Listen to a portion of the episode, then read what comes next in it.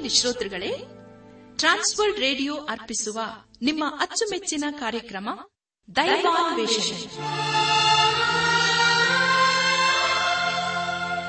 ಪ್ರಿಯ ಬಾನುಲಿ ಮಿತ್ರರೇ ಪ್ರೀತಿ ಸ್ವರೂಪನಾದ ಏಸು ಕ್ರಿಸ್ತನ ಅತಿ ಮಧುರವಾದ ಹೆಸರಿನಲ್ಲಿ ನಿಮ್ಮನ್ನು ವಂದಿಸಿ ಈ ದಿನದ ಪ್ರಸಾರವನ್ನು ಆಲಿಸಲು ಪ್ರೀತಿಪೂರ್ವಕವಾಗಿ ಆಹ್ವಾನಿಸುತ್ತೇವೆ. ದೈವಾನ್ವೇಷಣೆ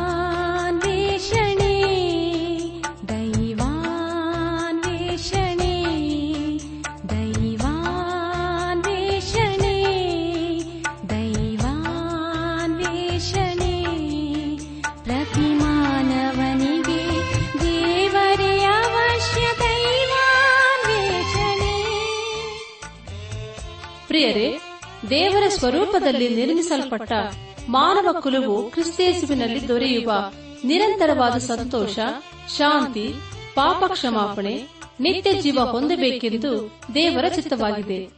ಈ ಶುಭ ಸಂದೇಶವನ್ನು ನಿಮ್ಮೊಂದಿಗೆ ನಾವು ಹಂಚಿಕೊಳ್ಳಲು ಹರ್ಷಿಸುತ್ತೇವೆ. ನಾವೀಗ ಪ್ರಸಾರ ಮಾಡುವ ಸುಮಧುರ ಗೀತೆ ಹಾಗೂ ದೈವ ಸಂದೇಶವನ್ನು ಆಲಿಸಿ, ನೀವು ಹೊಂದಿಕೊಳ್ಳುವ ಆಶೀರ್ವಾದಗಳನ್ನು ನಮ್ಮೊಂದಿಗೆ ಹಂಚಿಕೊಳ್ಳಬೇಕೆಂದು ವಿನಂತಿಸುತ್ತಾ ಈ ಕಾರ್ಯಕ್ರಮಕ್ಕೆ ಮತ್ತೊಮ್ಮೆ ಸ್ವಾಗತ ಕೋರುತ್ತೇವೆ.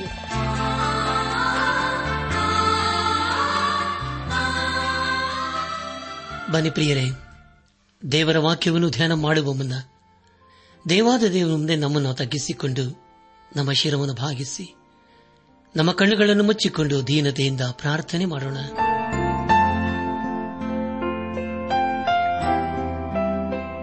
ನಮ್ಮನ್ನು ಬಹಳವಾಗಿ ಪ್ರೀತಿ ಮಾಡಿ ಸಾಕಿ ಸಲಹುವ ನಮ್ಮ ರಕ್ಷಕನಲ್ಲಿ ತಂದೆಯಾದ ದೇವರೇ, ನಿನ್ನ ಪರಿಶುದ್ಧವಾದ ನಾಮವನ್ನು ಕೊಂಡಾಡಿ ಹಾಡಿ ಸ್ತುತಿಸುತ್ತೇವೆ.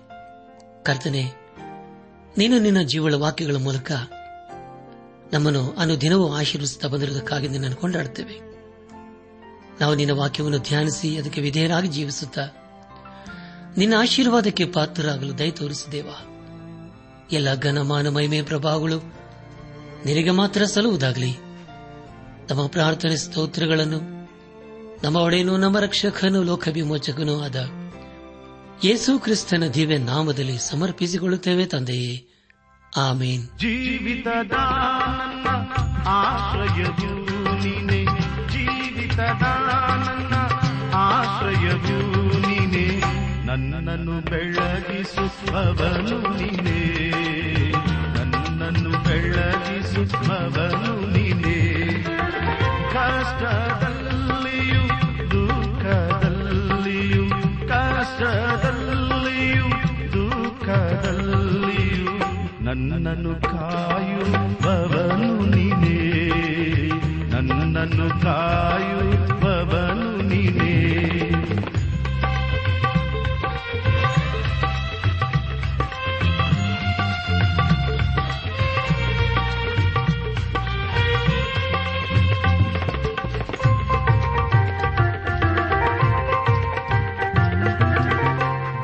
ನತೆ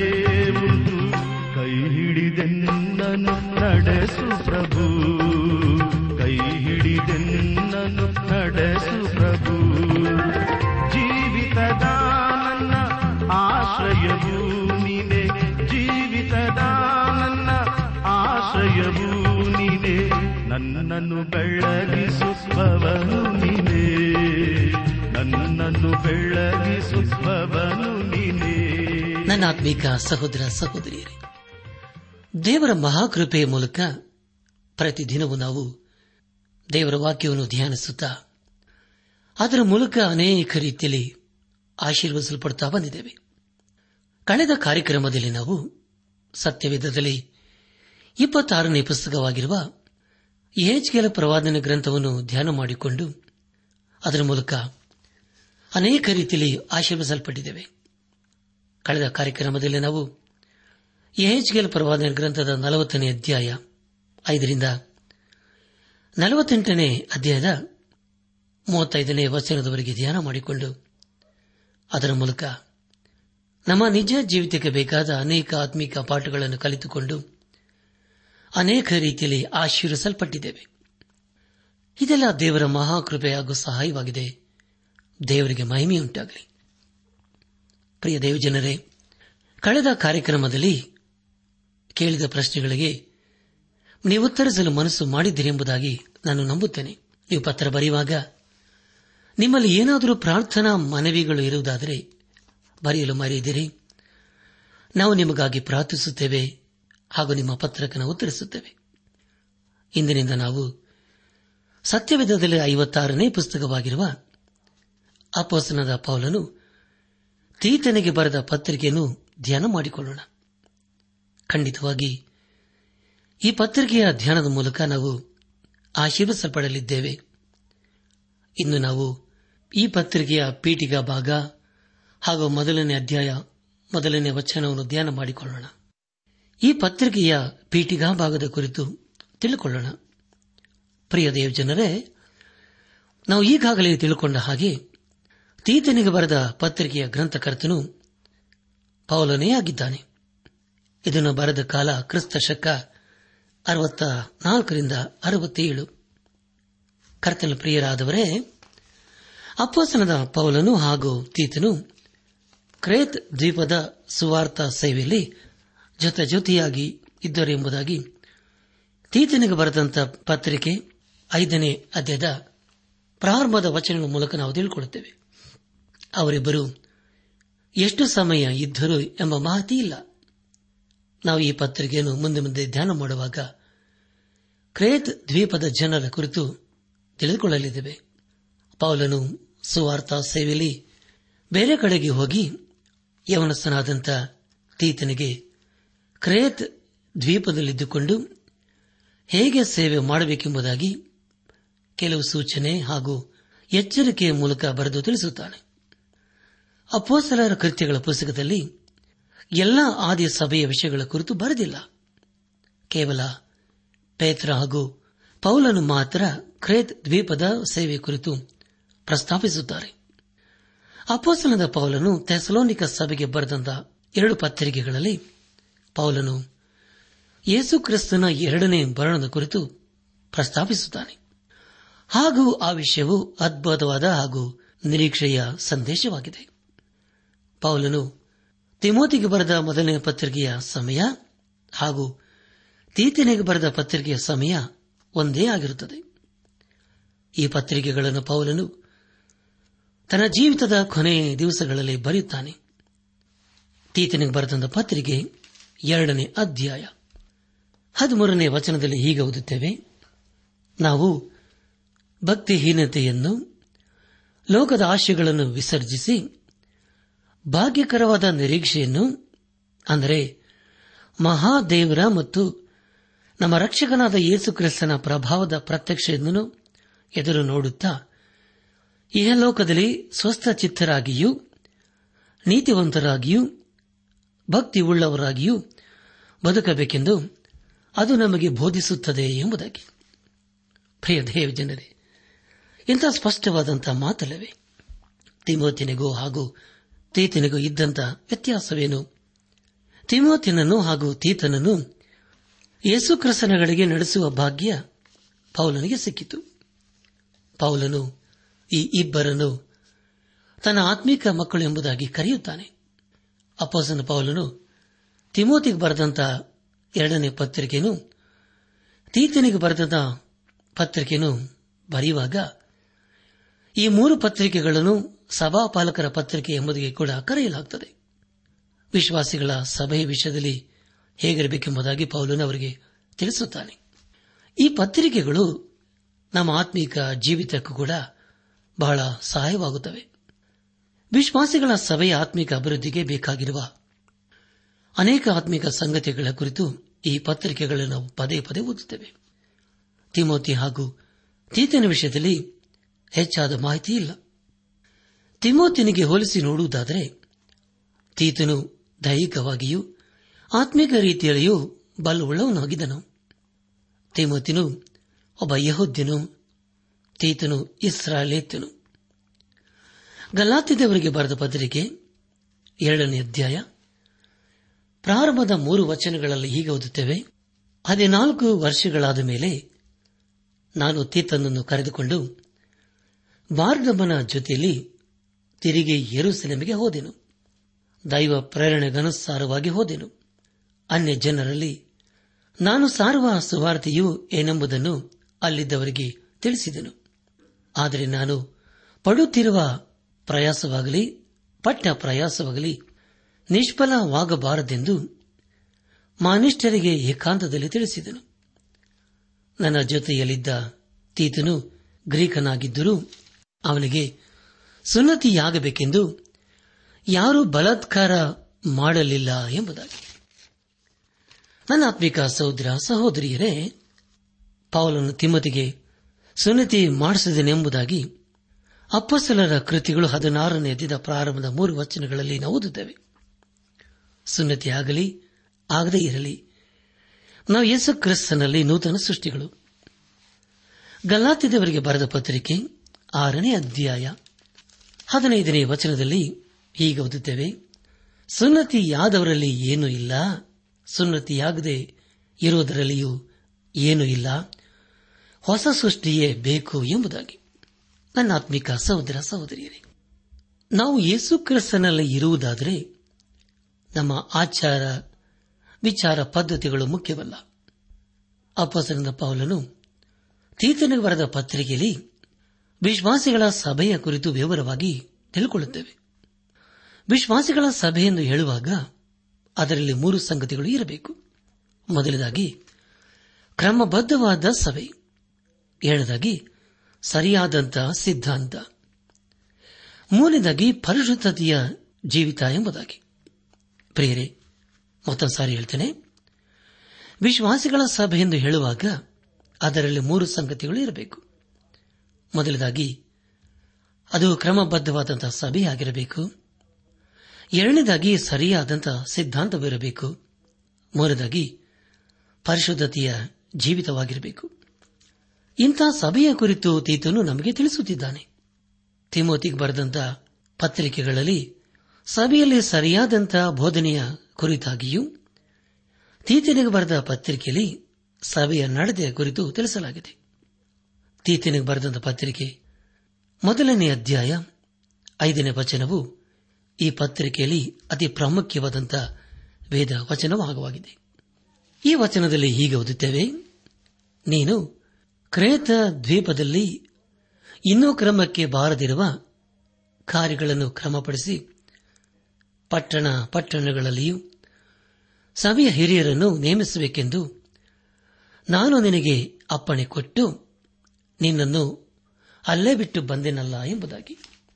ನನ್ನ ಆತ್ಮೀಕ ಸಹೋದರ, ಸಹೋದರಿಯರೇ, ಈ ಪತ್ರಿಕೆಯಲ್ಲಿ ಅತಿ ಪ್ರಾಮುಖ್ಯವಾದಂತಹ ವೇದ ವಚನ ಅನೇಕ ಉಂಟು. ತೀತನು ಕ್ರೇತ ದ್ವೀಪದಲ್ಲಿದ್ದಂಥ ವಿಶ್ವಾಸಿಗಳ ಸಭೆಯನ್ನು ಕ್ರಮಪಡಿಸಿದನು. ಈ ಪತ್ರಿಕೆಯಲ್ಲಿ ಮೂರು ಅಧ್ಯಾಯಗಳಿವೆ. ಮೊದಲನೇ ಅಧ್ಯಾಯದಲ್ಲಿ ಕ್ರಮಬದ್ಧವಾದಂತಹ ಸಭೆಯ ವಿಷಯದಲ್ಲಿಯೂ ಎರಡನೇ ಅಧ್ಯಾಯದಲ್ಲಿ ದೇವರ ವಾಕ್ಯವನ್ನು ಬೋಧಿಸುವುದರಲ್ಲಿಯೂ ಮೂರನೇ ಅಧ್ಯಾಯದಲ್ಲಿ ಸುವಾರ್ತೆಯನ್ನು ಸಾರುವ ವಿಷಯದಲ್ಲಿಯೂ ನಾವು ಓದುತ್ತೇವೆ.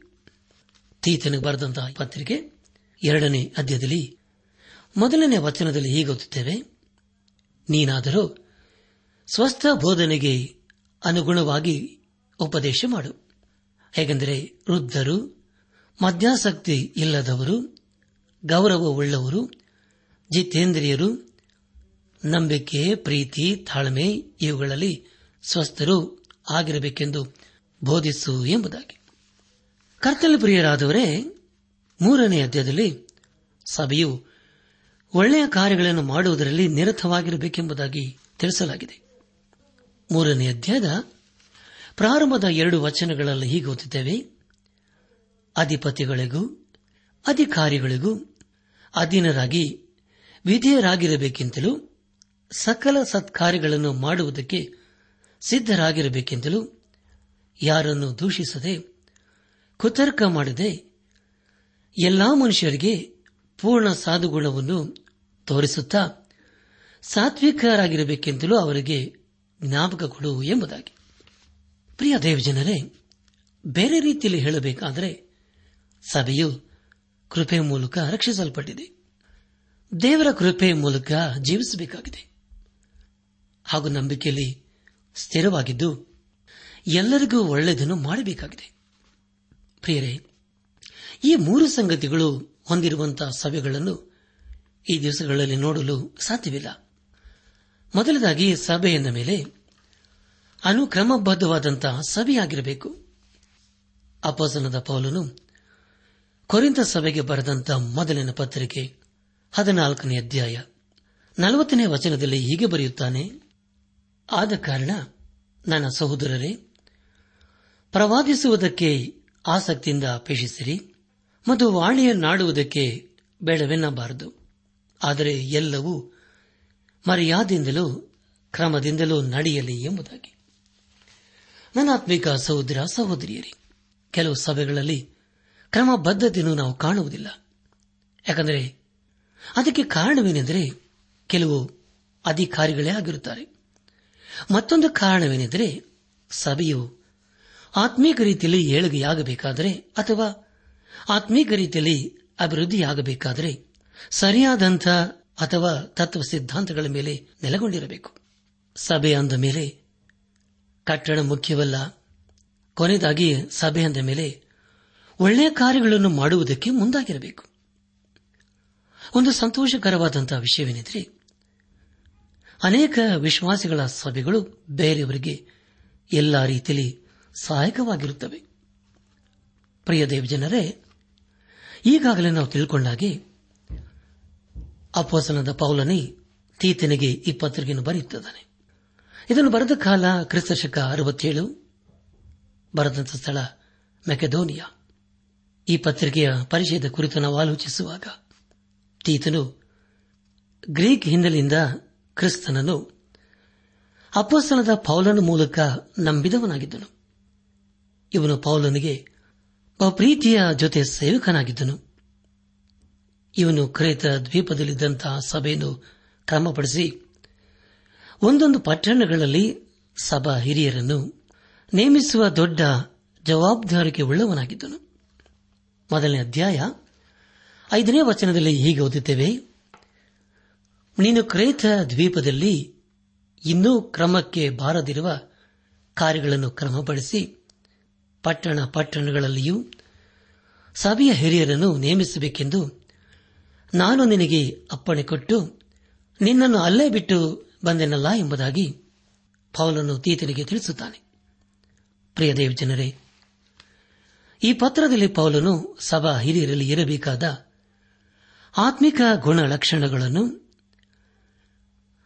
ರಾಗದವರನ್ನು ಖಂಡಿಸುವಂತೆಯೂ, ಸ್ವಸ್ಥ ಬೋಧನೆಯನ್ನು ಉಪದೇಶಿಸುವಂತೆಯೂ, ಸತ್ಕಾರ್ಯಗಳನ್ನು ಮಾಡುವಂತೆಯೂ ಬರೆಯುತ್ತಾನೆ.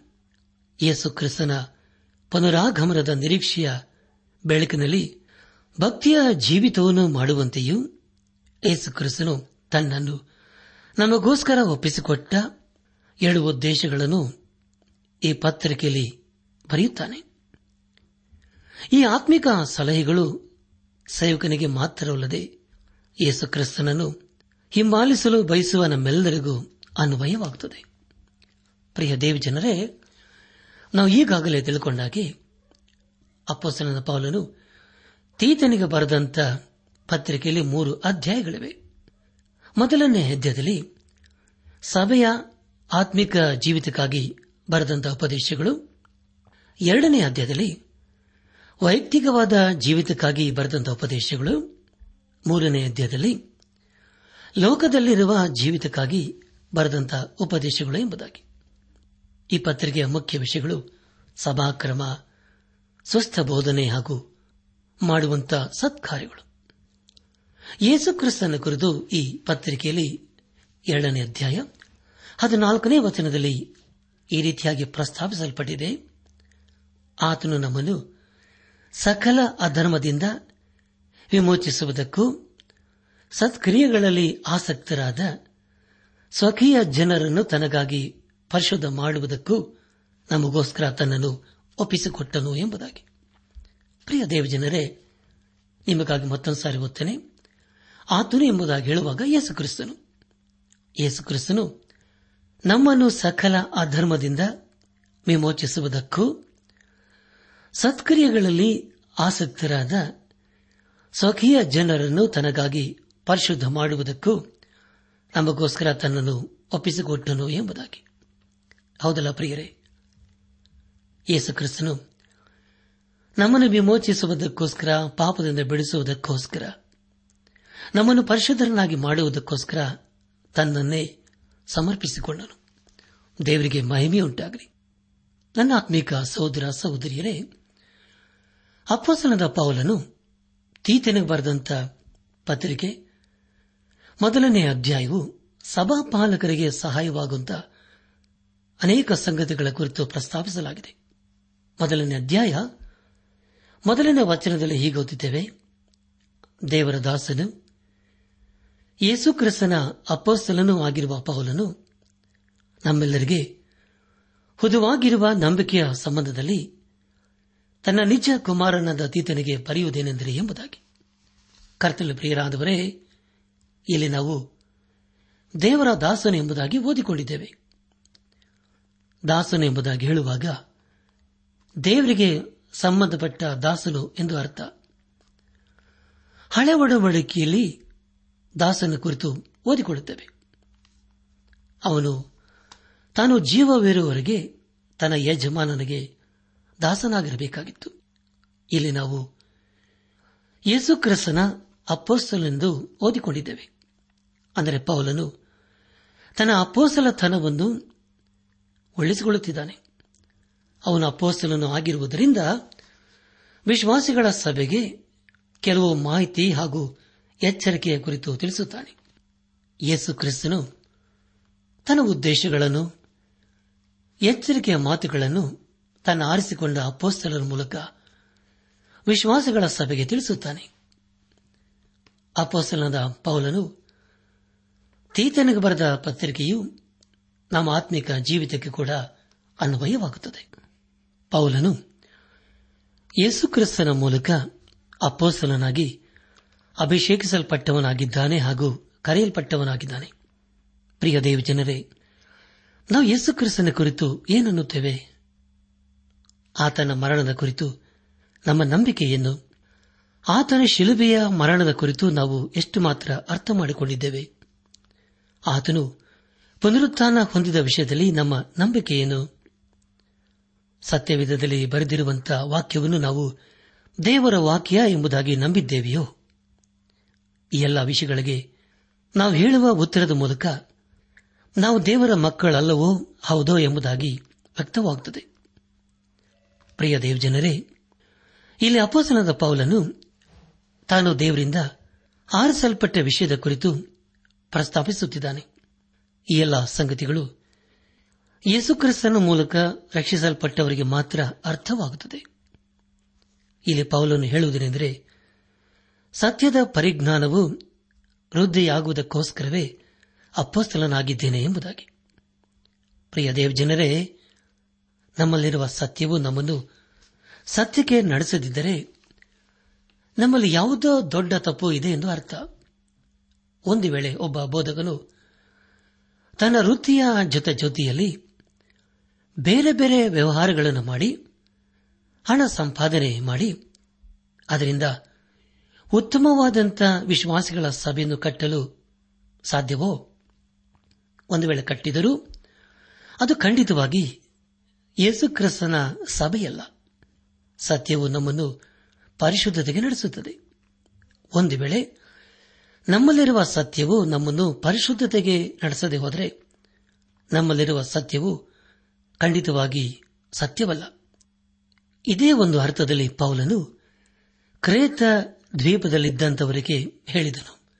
ಆದರೆ ಅವರು ಅದನ್ನು ಅಪಾರ್ಥ ಮಾಡಿಕೊಂಡು ದೇವರ ಕೃಪೆಯನ್ನು ದುರುಪಯೋಗ ಮಾಡಿಕೊಂಡರು. ಕ್ರೇತ ದ್ವೀಪದಲ್ಲಿದ್ದವರಿಗೆ ದೇವರ ಕೃಪೆಯ ಅನುಭವ ಆಗಿದ್ದರೂ ತಾವು ಪಾಪದಲ್ಲಿಯೇ ಮುಂದುವರಿಯಬಹುದು ಎಂಬುದಾಗಿ ಅಂದುಕೊಂಡರು. ಆದುದರಿಂದ ಪೌಲನ್ ಅವರಿಗೆ ಹೇಳುವುದೇನೆಂದರೆ, ಸತ್ಯದ ಪರಿಜ್ಞಾನದಲ್ಲಿಯೂ ವೃದ್ಧಿಯಾಗಬೇಕೆಂದು ಖಂಡಿಸಿ ಹೇಳುತ್ತಿದ್ದಾನೆ. ಖಂಡಿತವಾಗಿ ದೇವರ ಕೃಪೆಯ ಮೂಲಕ ನಾವು ರಕ್ಷಿಸಲ್ಪಟ್ಟಿದ್ದೇವೆ. ಅಂದರೆ, ಅದೇ ಸಮಯದಲ್ಲಿ ನಮ್ಮ ಜೀವಿತವು ಕ್ರಮಬದ್ಧತೆಯಿಂದಲೂ ದೇವರು ಮೆಚ್ಚುವಂತ ಮಕ್ಕಳಾಗಿ ಜೀವಿಸಬೇಕೆಂಬುದಾಗಿ ತಿಳಿದು ಬರುತ್ತದೆ ನಾವು ದೇವರ ಕೃಪೆಯ ಮೂಲಕ ರಕ್ಷಿಸಲ್ಪಟ್ಟ ಮೇಲೆ ಮತ್ತೆ ಪಾಪದಲ್ಲಿ ಜೀವಿಸಬಾರದು. ರಕ್ಷಣೆ ಜೀವಿತವು ನಮ್ಮನ್ನು ಪರಿಶುದ್ಧತೆಯ ಜೀವಿತಕ್ಕೆ ನಡೆಸುತ್ತದೆ. ದೇವರಿಗೆ ಮಹಿಮೆಯುಂಟಾಗಲಿ ಈ ಸಂದೇಶವನ್ನು ಆಲಿಸುತ್ತಿರುವ ನನ್ನ ಆತ್ಮಿಕ ಸಹೋದರ, ಸಹೋದರಿಯರೇ, ಆಲಿಸಿದ ವಾಕ್ಯದ ಬೆಳಕಿನಲ್ಲಿ ನಮ್ಮ ಜೀವಿತವನ್ನು ಪರೀಕ್ಷಿಸಿಕೊಂಡು ತಿದ್ದು ಸರಿಪಡಿಸಿಕೊಂಡು ಪರಿಶುದ್ಧರಾಗಿ ಜೀವಿಸುತ್ತಾ, ಪರಿಶುದ್ಧನಾದ ದೇವರನ್ನು ಆರಾಧಿಸುತ್ತಾ, ಆತನ ಮಾರ್ಗದಲ್ಲಿ ನಾವು ಜೀವಿಸುತ್ತಾ, ಆತನ ಆಶೀರ್ವಾದಕನ ಪಾತ್ರರಾಗೋಣ. ಪ್ರಿಯ ದೇವ ಜನರೇ ಪರಿಶುದ್ಧನಾದ ದೇವರು, ನಮ್ಮ ಜೀವಿತದಲ್ಲಿ ಅಪೇಕ್ಷಿಸುವುದೇನೆಂದರೆ ಆತನಾಗಿ ನಾವು ಕೂಡ ಪರಿಶುದ್ಧರಾಗಿರಬೇಕು ಎಂಬುದಾಗಿ. ಆದ್ದರಿಂದ ಹಿಂದೆ ನಾವು ಪಾಪದ ಜೀವಿತಕ್ಕೆ ಬೆನ್ನು ಹಾಕಿ ಯೇಸು ಕ್ರಿಸ್ತನನ್ನು ಪ್ರೀತಿ ಮಾಡುತ್ತಾ ಆತನ ಮಾರ್ಗದಲ್ಲಿ ನಾವು ಜೀವಿಸುತ್ತಾ ಆತನ ಆಶೀರ್ವಾದಕನ ಪಾತ್ರರಾಗೋಣ. ಹಾಗಾಗೊಂದೇ ತಂದೆಯಾದ ದೇವರು ಯೇಸು ಕ್ರಿಸ್ತನ ಮೂಲಕ ನಮ್ಮೆಲ್ಲರನ್ನು ಆಶೀರ್ವದಿಸಿ ನಡೆಸಲಿ.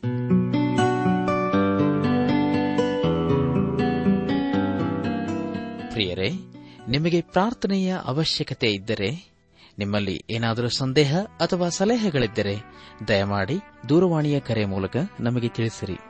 ನಮ್ಮ ಮೊಬೈಲ್ ದೂರವಾಣಿ ಸಂಖ್ಯೆ ಒಂಬತ್ತು ಎಂಟು ನಾಲ್ಕು ಐದು ಆರು ಒಂದು ಆರು ನಾಲ್ಕು ಒಂದು ಎರಡು.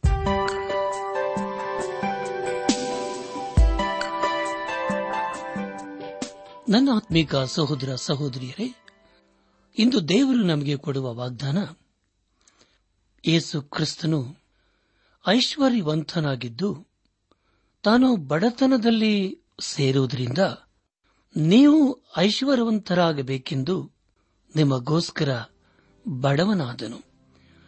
ಕುರಿತ ಸಭೆಗೆ ಬರೆದ ಎರಡನೇ ಪತ್ರಿಕೆ ಎಂಟನೇ ಅಧ್ಯಾಯ ಒಂಬತ್ತನೇ ವಚನ.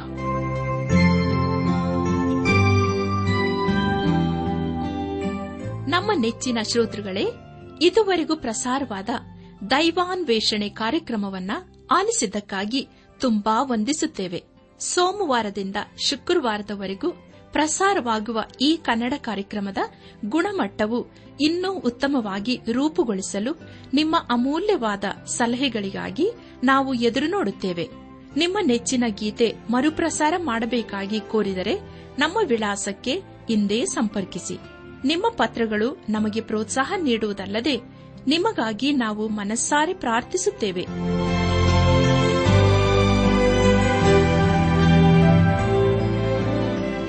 ನಮ್ಮ ವಿಳಾಸ ದೈವಾನ್ ವೇಷಣೆ, ಟ್ರಾನ್ಸ್ ವರ್ಲ್ಡ್ ರೇಡಿಯೋ ಇಂಡಿಯಾ, ಟಪಾಲು ಸಂಖ್ಯೆ ನಾಲ್ಕು ಮೂರು ಎರಡು ಸೊನ್ನೆ, ಬೆಂಗಳೂರು ಐದು ಆರು ಸೊನ್ನೆ ಸೊನ್ನೆ ನಾಲ್ಕು ಮೂರು.